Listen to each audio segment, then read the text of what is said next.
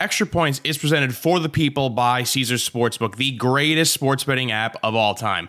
Download it and must be 21 years or older.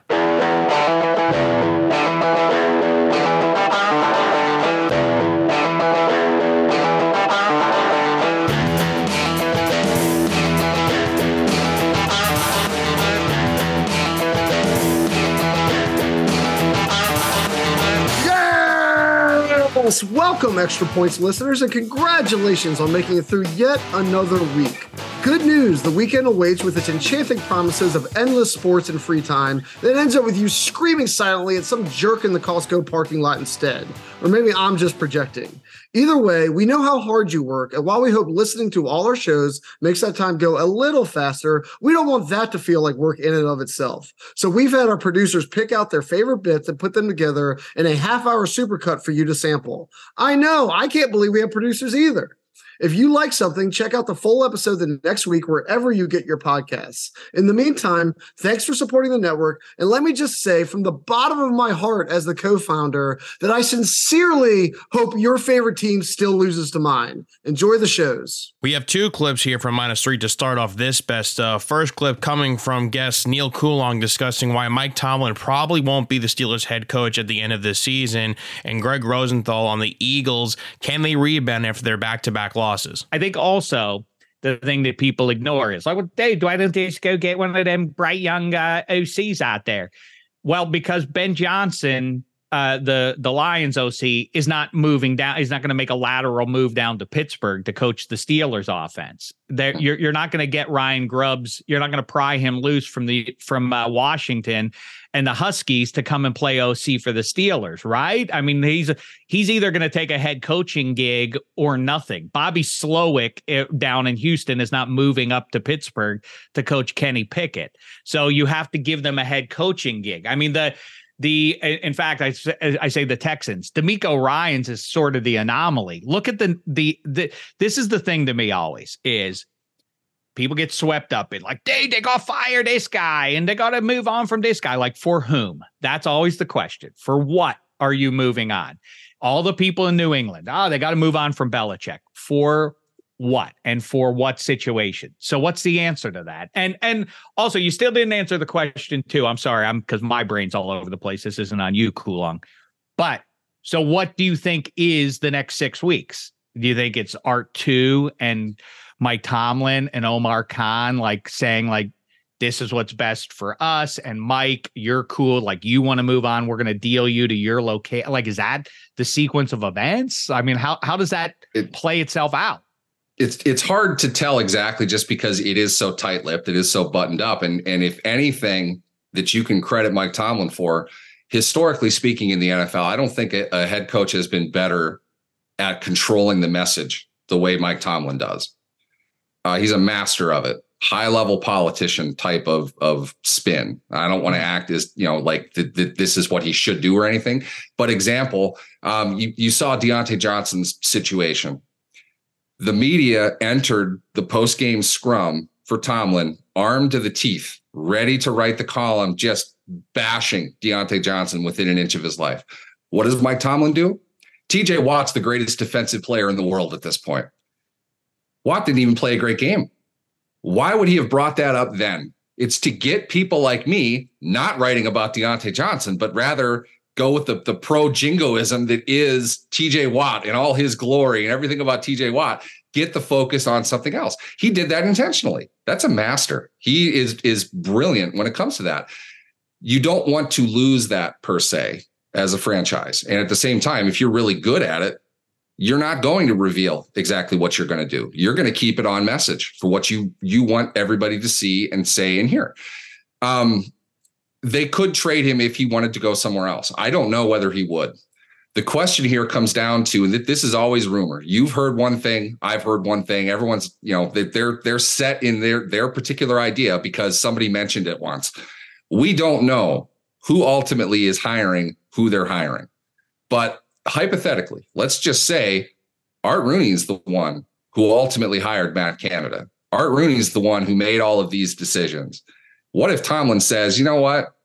this isn't working for me anymore. I had to fire this guy despite the fact that my owner has never done this. I had to set history and more or less save Matt Canada from himself and from the public. I had to do all that. I want to pick the groceries if you're asking me to cook the meal. If you're not going to let me do that, I want to go somewhere that will. That's just it for me. I've done this for a long time. We've had a lot of success. I just want to go in a different direction now. He's he's you know he's breaking out. He wants to go solo. That's that's a possibility. On the other hand, what if it is Tomlin who hired everybody? Eh, going back to what I had said before, the rhetorical question is, is this working? Do you think this is working well? You know, what's what's your what's your answer? How are you how do you address this? How do you fix this? For me, if it is anything other than a complete overhaul, there's no reason Art Rooney should be satisfied with it. And if it's anything of taking power away from Mike Tomlin, as in, okay, your coaching hires didn't work. I'm going to have my own now. If it's that for Tomlin, I don't understand why he would stay. He doesn't need to. It's his market. He would absolutely be the top coach. Bobby Slowik, who you brought up, is is a genius in his own right. But for the Steelers to improve their offense, my opinion, they need a head coach. You're not going to get a high level coordinator to come in, one, to fix the problems this team has on offense, and two, to, to be somebody who's brought in specifically to stay. They hired Todd Haley after getting assurances that he wasn't going to pursue another head coaching job. Not that he would have gotten one, but the, Todd Haley said it often. The only thing I want to do is run the offense and call plays. I don't want to be a head coach ever again. Very appealing to the Steelers. Mike Munchak said the exact same thing. Done with being a head coach. I just want to coach the offensive line. Steelers hired him five minutes after he got fired. It makes sense. So if you're going to bring in an offensive coordinator that you want to stick around in today's NFL, he needs to be your head coach. So is Tomlin standing that's in the way? That's my point. So like, does this line up? I guess that's what I'm getting at. If you buy yeah. the thing that the Steelers might move on and Tomlin would have a hand in that, or you know maybe it's his will and maybe that's the motivating factor in all of it is that he wants to go somewhere else is the next move you know guy in his mid to late 30s is it like hey ben johnson you know, blank check. Here you go. Next 20 years. You see our our legacy with head coaches. The the next uh, couple of decades belong to you. Come fix our team. Is that the answer? Well, I, I would say this that the legacy is established at a, a completely different point in the NFL. When Mike Tomlin was hired, you could hit quarterbacks in the head. It's an instrumental part of the game now. we have to be part time lawyers to discuss fines and punishment and everything. The culture has completely changed, not because of that. I'm just using that as an example. You can't just say because they've done this twice prior to this in the last 70 years that this is what they're going to do. We don't know. Dan Rooney hired Mike Tomlin. Okay. Dan Rooney hired Bill Cowher.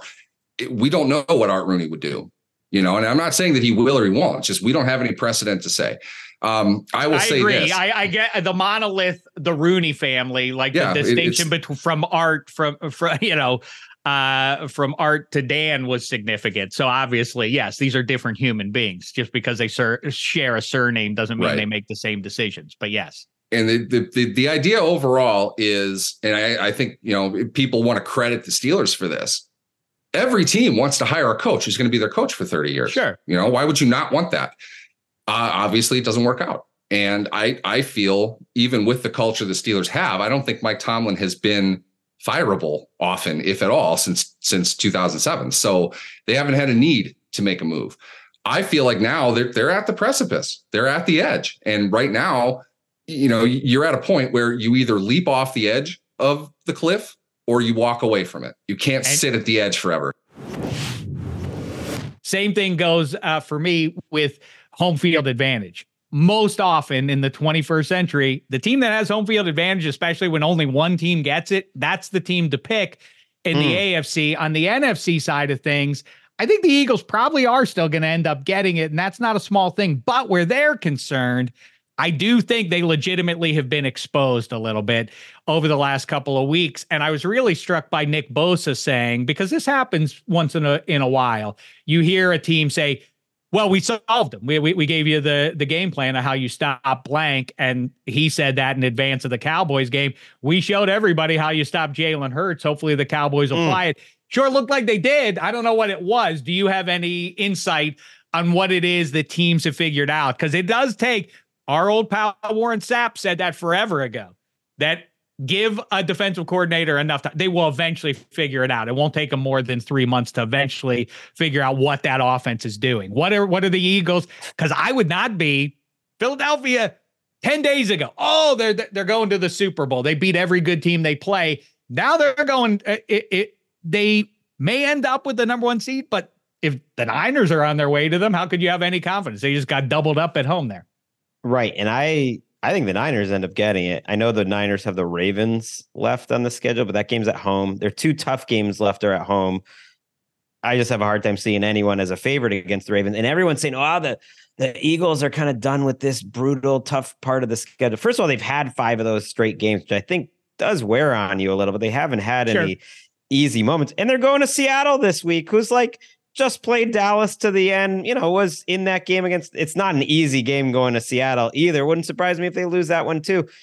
In terms of Nick, what Nick Bosa said, you know, I think they haven't been able to run the ball consistently. And I think teams are gearing up a little bit to stop the run, which sounds counterintuitive when it's Devonta Smith and AJ Brown uh, on the outside. But I think they're just making Hurts have to read through his progressions and keep winning down the field. And I, I, I found I feel like an old football guy just being like, oh, they got to run the ball more because I I do feel like when they're at their best, it's more consistent in terms of their running game, and their running game has not been good for two months, and their back seven on defense to me is the much bigger issue. There was so much talk about the Eagles offense all last week, but it's a it's a lackluster defense. It's it's something like 29 30th in EPA over the last 8 weeks. So it's the defense to me that's the bigger issue.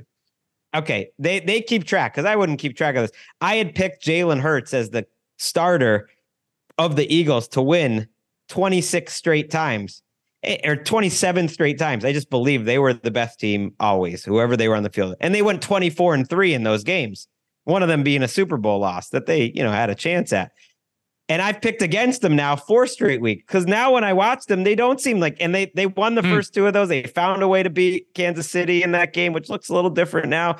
And they they found a way uh, to get another win in this stretch against what was it Buffalo when I didn't think they were the better team, but like they just don't look like the better team every week. They they look okay, and we've seen the way seasons go, you could absolutely see them losing this game even against Seattle and coming into the playoffs as a five seed and being the best version of the Eagles once we actually get to the playoffs. I will never forget, and I know this doesn't happen often, but I will never forget the Baltimore Ravens winning the Super Bowl after losing two straight games by 30 in weeks 15 and 16 against mediocre teams. Cause like it, it doesn't even December sometimes doesn't totally matter. Like you it's just so have to true, find, man. You just have to find a way to play your best once you get there. I keep saying it. We want we we we've convinced ourselves because we've been in football season now for so long and as I always say life is short, football season is short, but both also can feel awfully long for certain uh, from certain perspectives too. And now we've decided we know everything. We know who should be the MVP, who the best teams are, but we don't know that. And by the way, as a reminder, remember when Carson Wentz broke his leg? That changed everything, except it didn't because they got uh, the, the football god smiled on them with Nick Foles. But ask the Oakland Raiders and Derek Carr when he broke his leg that year. Things still mm. are going to happen that are going to disrupt all the assumptions that we have between now and the end of the season, anyway. Next up on the best of, Brandon Funston joined Toby Mergler on Trendy to discuss fantasy football and why not a lot of star players have been consistent and rosters are full of just replacement level players. Yeah, it is interesting, Brandon, because you are a dinosaur with all due respect. I mean, you, as we said last time, you founded ESPN Fantasy back in the 90s. Um, like back then, before you started the trend and and Rick Wolf and some others started these trends of making these tools available to the public, really all you had was like some memories of box scores, maybe like uh, you know, a, a, a reference guide, not like a fantasy guide, but just literally like you know some stats, and then a depth chart. And like all these years later, we have a billion advanced statistics. We have all these premium products. Everybody's got access to all the information in the world. And are we back to all that really matters is a depth chart. Like if we come all the way back, it's just like how much of a share is this guy to get? And everybody's going to average somewhere between 3.8 and 4.2 yards a carry. So give me the guys with the most carries and then add in some catches out of the backfield. Yeah, I mean, it's the adage has always been the same. It's always been the same. Volume is king. Volume is, you know, getting the ball in your hands is job one. That that has never changed. But you know, that's why I always look at statistics and I'm like, who's who's you know, it can be air yards, it can be uh, yards after contact. Like, give me the list of the leaders. You know, if that list doesn't matter, then I don't care about it. You know, Yeah. what matters really is going to be volume. And you know, somewhere there's a cross, there's a crossing of a mediocre talent who gets 20 touches per game versus a great talent what's the number he needs to to best that guy who's getting 20 is it 11 touches? You know there is that there's that you have to weigh that going into draft day but it's a lot easier to know that your guy's getting 20 and, and feel good about your bottom line there Well, it's it's interesting to hear that you say you think you're going to target running back in the first round next year because that's a little bit of what I want to talk about. Like, I think the league has tightened up so much, and some of it is injuries and concussion protocols and things like that. But uh, just there seems to be more opportunity being spread to more players than when you know you and I were playing this in like the 90s and the 2000s. And so the clustering effect is so like tight right now. It's almost like where do you even put your most valuable draft capital because after you get after a couple of positions, the idea that you know the RB 12 versus the RB 24, it's not that many, that's not that big a difference in points. And so I looked up some numbers, I'll just throw them at you and let, let you react. I threw out the top guy at each position. Uh, because like McCaffrey's in a league of his own, Tyreek's in a league of his own this year. Uh, Josh Allen, you know, is a little closer to Hurts, but still, he's got about 20 points of separation. Uh, Kelce's only like Kelce actually didn't separate this year, but just to be consistent, I threw out the number one guy in each in each uh, one. So if you go from quarterback and assuming a 12 person league, going from QB two to QB 13, you move from uh, in our league in the league of leagues, which is fairly standard scoring, half point PPR. Uh, it's 291 versus 217 at the quarterback position. So you get about a 70, you know, whatever that is, 74 point spread. Uh, running back, though, it's 226 to 161 after you throw out McCaffrey. But more interesting to me, Brandon, if you go from uh, 13 to 24, so your RB2 tier, it's only 159 to 131. Like it's there's almost no separation whatsoever in the RB2 kind of You're probably category. thinking- you're probably seeing the you know th- that trickle down is a, a very slow trickle into the 30s you know Yeah. with the running back position you get down to 131 with 24 you're probably not dropping that much over the next 10 running backs either And it's similar in wide receiver. Once you throw out Hill, like from two to 13 is 235 to 167. And then um, from whatever that is, 14 to, to 25, it's 166 to 138. And then tight end from one to or from two to 13 is 154 to 93. So like you start talking about like your your round one and round two capital. And like that, when I looked at that, and like I've never been a draft a quarterback early type guy. Like you know, this year I in our league, like I sat around forever, and then I took Dak Prescott and it came out aces for me. Um, but it took a little while but it, but it, it, it took a little while, and Russell Wilson's is, is my handcuff wasn't doing me a whole lot of favors uh, early in the season.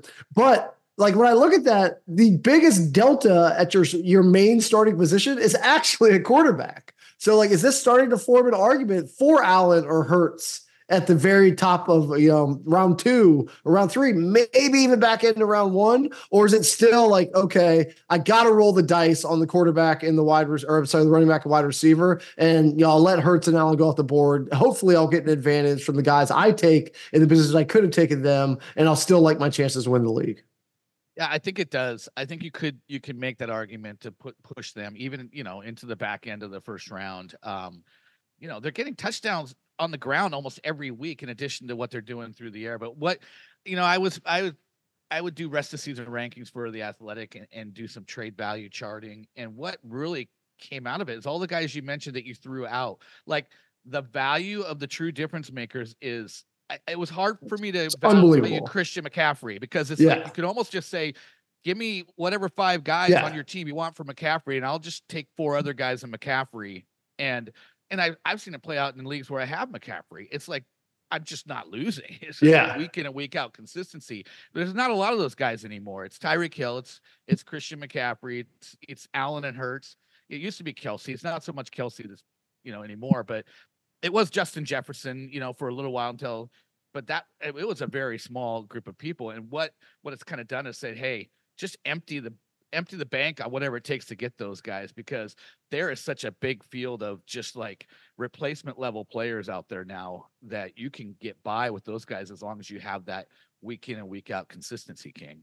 That's the exact point, Brandon. Like in an auction league, first of all, you should all be playing auction leagues. But in an auction league, there's almost no cap on Tyreek and McCaffrey and uh, and the real, real difference makers. Because there's only really in my in my reptilian brain, uh, only really two ways to be highly competitive in fantasy football, and that is to get first round value from a late round pick, or to get first round value from a first round pick like you, you got to get one of those two things because right, if your first yeah. round pick like flails, you're probably screwed. And if you you know get uh, first round value out of a tenth round pick, it probably didn't matter what you do in the first round. You're going to be competitive either way. Yeah, absolutely. And you know that we you know that's the whole theory behind the zero RB is that there's just so many there's so many players that pop up throughout the year that went undrafted that can get you there. So if you can somehow put those two together, you're going to be unstoppable. you know, it's yeah. like if you can if you can nail your first round pick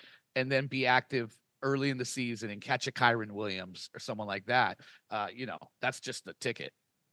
Yeah, I, I don't think uh, in my memory, based on part of its injuries, part of it is just more variety around the league, uh, you know, talent, etc. I don't think a stars and scrubs approach has ever been more appropriate for an auction strategy no, than right now. Let's take a quick break here. You know, when the conversation turns stampers, I always go with my number one as Caesars. Let's talk about them a little bit, shall we? Tickets to the game, merch, meals at iconic restaurants, stays at Caesars Palace. All this can be yours when you bet with Caesars Sportsbook. Win or lose, every bet earns rewards credits, which you can redeem across the empire. Now, if you haven't started yet, register using this code. Listen up Omaha Full the word Omaha and the word full.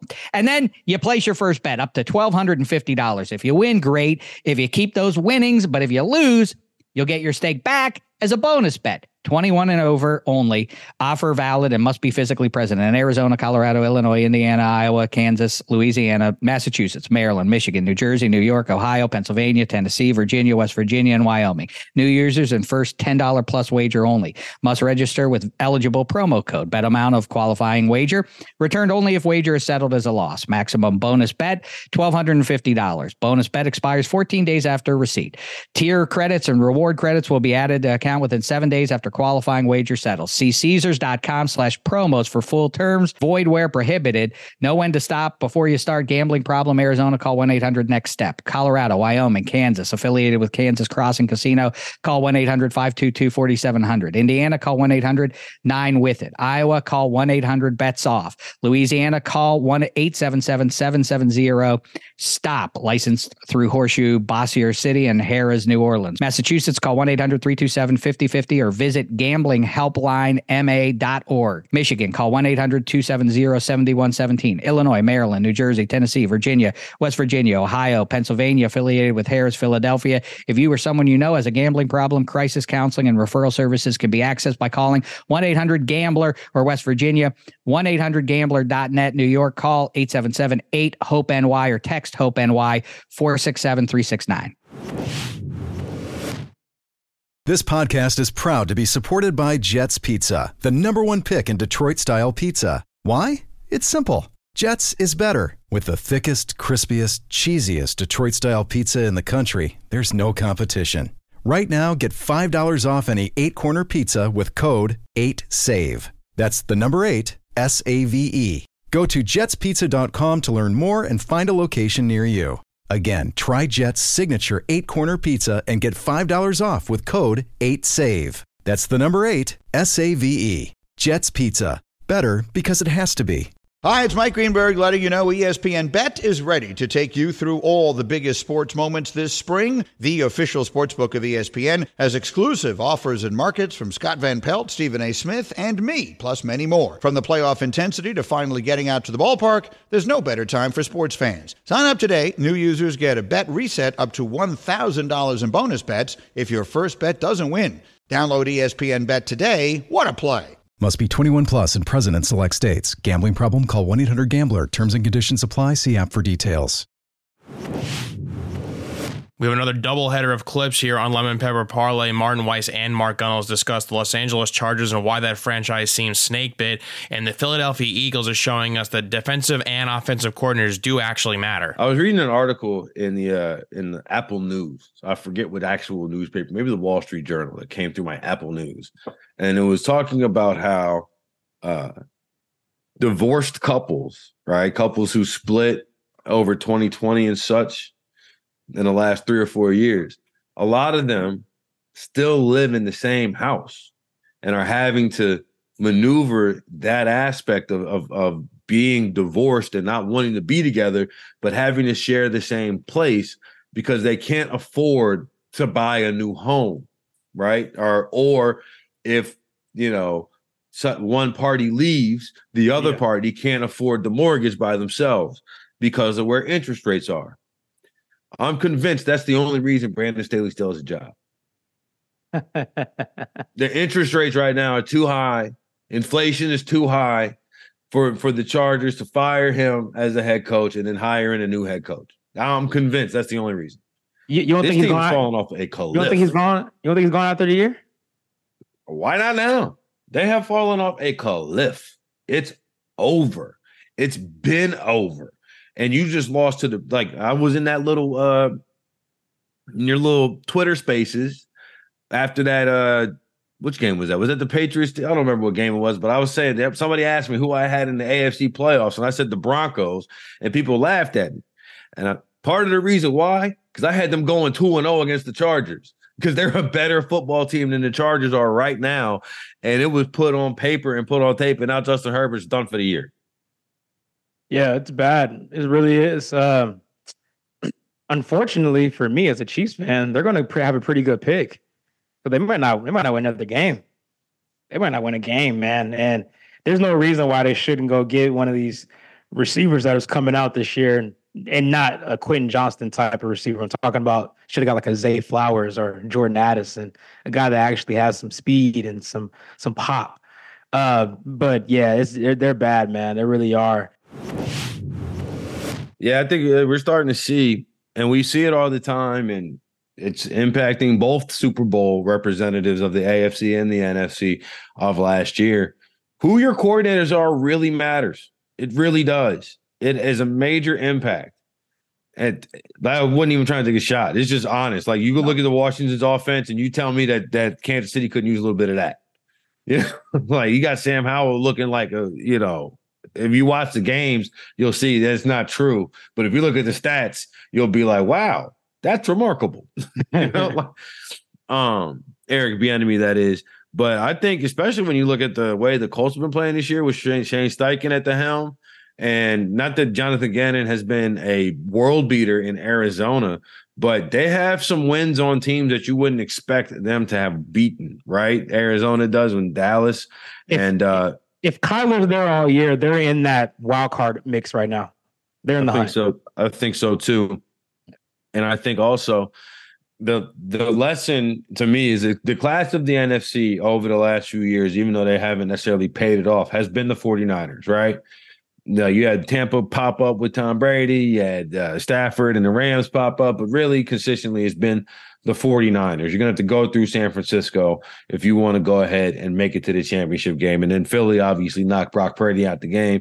Probably would have had, I wouldn't say a, a completely different outcome, but it wouldn't have been a blowout, right? So I think you really have to consider Sean Desai, Brian Johnson, and see are they going to be able to figure this out?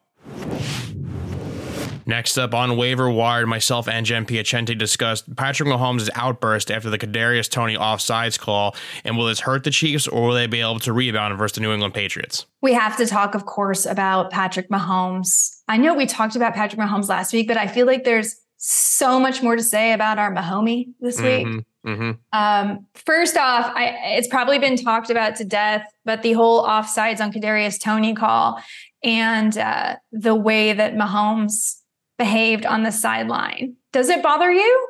Does it change the way you feel about Mahomes?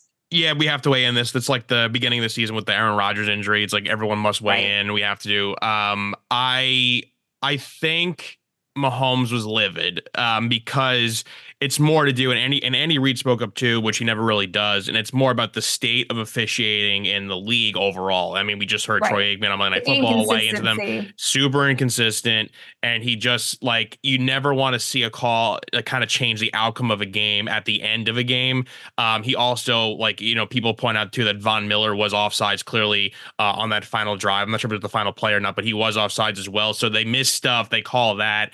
Um, Kadarius Toney was clearly offsides. There is no debating that whatsoever. So if Mahomes' only thing was he wasn't offsides, like he's wrong there. If his real issue, his real, uh, you know, he's the axe to grind over, calling you know ticky tack stuff late in the game. I I kind of understand him, but Toney, I, I, think we have the footage now. He never actually checked with the line official if he was lined up correctly. Which, if you do and you go over to the official and you give a thumbs up, thumbs down, they'll tell you like, no, you're offside. You're going to get the call. They'll move back. He never he never did that. So, um, Mahomes, if that's like his leg to stand on, not really working. But I do understand his frustration with the inconsistent calls we've seen uh, throughout the league um, this year. So uh, he's probably wrong to go crazy, but um, the call was right. I mean, that's that's like there's no way around that.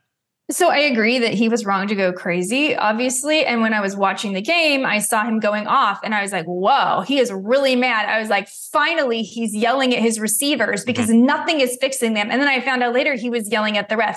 And that's what bugged me because I think Patrick Mahomes has gone too far as far as falling on the sword for the other things that are wrong with their team. Mm-hmm. I understand he's trying to be a leader and all of those things that make him, you know, a great quarterback, but there's a point where the great quarterbacks, such as you know Aaron Rodgers, go to the receivers. Tom Brady would do this and be like, "You better straighten this up." And the fact that he went to blaming the refs instead of just yelling at Kadarius Toney bothered me. And I, again, as I said, I understand that that's been his method. Like, oh no, the receivers are great. He always says that week after week. But if someone doesn't light a fire under their butts, they're never going to get better. And Kadarius Toney is known for causing problems. And you know, he was a giant. Mm-hmm. So like this should be a learning moment. But as far as like overall how I feel about Mahomes, I think people were too rough on Mahomes. Look, he was mad. He was upset. I think he took his frustration out on the wrong people, though he does have a point about the general officiating. I agree about that. Absolutely. It has been inconsistent to be kind. That's putting it kindly but we need to let the guy have a break. Okay. Like, yeah. let him have a break. I, I, do. I have always hated how he's constantly like, if somebody touches him, he's like calling for a penalty. Like it's a little wussy. Mm-hmm. But he's also doing it because he can probably get it and other quarterbacks get it. So he just wants it to be even, is my thought. And it is true that it does seem like there were some tough calls that went against the Chiefs recently. And those tough calls, unfortunately, have affected our fantasy teams and his fantasy output. And that's what brings me to our next topic, Eddie. He's got the Patriots this week, okay? Mm-hmm. So Patrick Mahomes is the QB eight for the season. You know, not bad. However, as we discussed last week, based on where you took him, based on his draft capital, it's disappointing. So yeah, let me tell better. you who's ahead of him. Dak Prescott is the QB3. Brock Purdy is the QB5. CJ Stroud is the QB6. And Sam Howell hmm. is the QB7. He has more fantasy points than Patrick Mahomes. Now, of course, by contrast, Josh Allen and Jalen Hurts are one and two, just as they were drafted. So they paid off. But across the past six games, he's only delivered more than 20 fantasy points once. Now, I don't actually think that his skills have declined whether it's the receivers, whether it's the system, whether it's the refs, I don't think it really matters. What we got to talk about this week is can you start Patrick Mahomes with confidence? Because it is no longer like, okay, if I lose this week, I have another week to make up for it. This is it. You have to win out. It's sudden death. How confident are you starting Patrick Mahomes this weekend versus the Patriots, who've allowed like the sixth fewest points to opposing quarterbacks this year? Yep, this is a massive week for Mahomes, the Chiefs offense, and the, just the Chiefs in general. Um, you know, the the Patriots coming off of a Thursday night victory over the Steelers, which we thought was going to be an ugly game, going to go under. That went over. Uh, Bailey Zappe mm-hmm. looked like mm-hmm. a, a, fine quarterback, better than Mac Jones has played. Um, and then you have the, the Chiefs team, which we just talked about, suffering that brutal loss uh, to the Bills. So it's a really good barometer to see how they'll be, uh, how he'll be the rest of the way. Um, I believe like the the Patriots defense is only going to have like 14 touchdown passes the entire season, like a very good unit, and that's and things are not going well right now in New England. Like with the rumors, like Belichick's gone, it's like his fate is sealed. Um, this has to be a get right game, not only for Mahomes, but for, for Travis Kelce too. And he was fine last week, but he hasn't scored since I believe November 20th versus the Eagles. So um, I you you for a game like you need to see Mahomes have a three touchdown performance. Like you need yeah, to like I think he's due. 300 yards. Like you, if you see that, you go, okay, like Patty was pissed off, like chip on his shoulder, um, had his outburst, like we just discussed, and they're going to move on from it. They're going to be fine the rest of the way. If this is like a 17, 14 game and he has like, you know, barely over 200 uh, passing yards, another interception, Kelce doesn't score, it's not it, I'm not blaming Patrick Mahomes, but it's certainly a Chiefs front office problem where they did not put the proper players around him. This kind of reminds me of like the Packers with Aaron Rodgers, like where they just did not draft a single first round offensive player to help him. That's kind of what's coming on here. And it again, we talked about this last week. Kelce, like father time hits everyone. Like he he's slowing down a bit. Teams are kind of figuring him out. His brain's probably elsewhere, other stuff going on. They should have done right by him, put more talent around him. And I, I think there has to be some kind of adjustment adjustments made. But personally, I am picking the Chiefs to win. I think Mahomes will have a get right game, but this is massive. Like this is paramount for him. So uh, if he struggles in this one, then you yeah. 100% have cause for concern for your next playoff rounds. And let's stop down for a quick break here. We all know breakfast is an important part of your day, but sometimes when you're traveling for business, you end up staying at a hotel that doesn't offer any. You know what happens? You grab a cup of coffee and skip the meal entirely. We've all been there. But if you book a room at La Quinta by Wyndham, you can enjoy their free bright side breakfast featuring delicious baked goods, fruit, eggs, yogurt, and waffles. And really, who doesn't want to start their day with a fresh hot waffle? Tonight, La Quinta, tomorrow, you shine. Book direct at lq.com. When you need mealtime inspiration, it's worth shopping Kroger, where you'll find over 30,000 mouthwatering choices that excite your inner foodie. And no matter what tasty choice you make, you'll enjoy our everyday low prices, plus extra ways to save, like digital coupons worth over $600 each week. You can also save up to $1 off per gallon at the pump with fuel points. More savings and more inspiring flavors make shopping Kroger worth it every time. Kroger, fresh for everyone. Fuel restrictions apply. And rounding out the best of on extra points, Dave Dameshek and Sarah Tiana were joined by comedian John Hume, and they discussed would they rather be an NFL head coach or a college football head coach? I personally would never want to go. I wouldn't want to spend my dreary winters going into the living rooms of 17 year olds and eating whatever pita their their or salsa that their mom puts out and pretending I like it so I can convince their kid to come and play for me for the next 3 or 4 years, right? That that seems uh, absolutely unappealing to me. How say you on that one, Hume? Would you like to be a college NFL, a college head coach, or an NFL head coach? They both have their virtues. They both have their uh, their bad spots. Uh, well, first off, the Michigan people will never admit Harbaugh's leaving. They, they yeah. of any fan base, they are the most about. I mean, this you uh, might be tapping into like an unconscious thing that he's mm-hmm. he's trying to build, but like they will never say out loud that Har- Harbaugh's leaving. But I uh ultimately i think i think the nfl it's it's like fascinating the way uh that like like the saban versus the belichick how it's like okay you're the best in the world at this. Like um just like like the skill set of like um you know convincing millionaires to to to give it their all versus like you know holding uh holding these kids. I i think i would lean towards lean towards the nfl because i I um I, I, respect that it's more of an equal exchange. It's like more, it's like we're we're being open about it. It's like a employer employee relationship. It's like the college, there's always this undertone of like, well, you know, if you uh if you're if you're 40 gets above five seconds, it's like there goes your education. and like, sorry.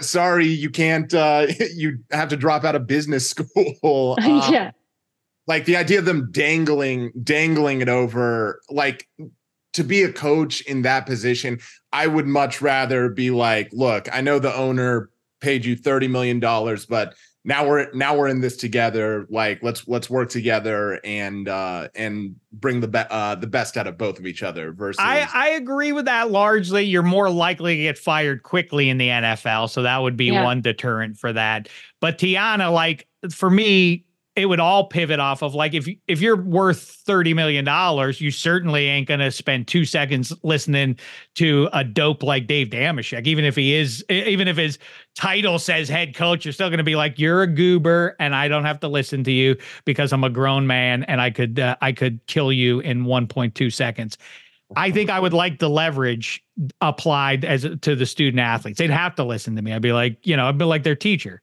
You don't like it or not, I'm going to send you to detention, kid. How say you, Tiana?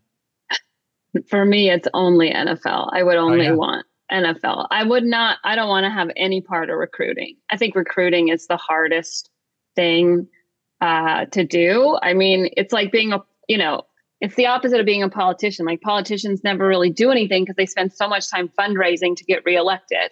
It's like mm. to hmm. me, so many of these coaches have to spend so much time and energy recruiting and getting kids to play for them that coaching them and winning is you know it's why the big schools always tend to do it because you know their name allows the recruiting to happen. It's it's easier for big schools to recruit because they have a better reputation. And so i just don't want any part of that. In the nfl i think it becomes less about um oh i make more money than you. I'm an offensive lineman and you'll you know i make 15 a year and you make i think i think in the nfl it becomes more about motivating you know, that's why Dan Campbell to me is like this great coach because, you know, he's out there. He's one of them. He played, you know, and I think these players have a lot of respect for guys who've played or who've been in the league for a long time. And, um, and if you, if we don't respect each other, you can just go to another team. And bouncing around to all these different teams does not make you a great player.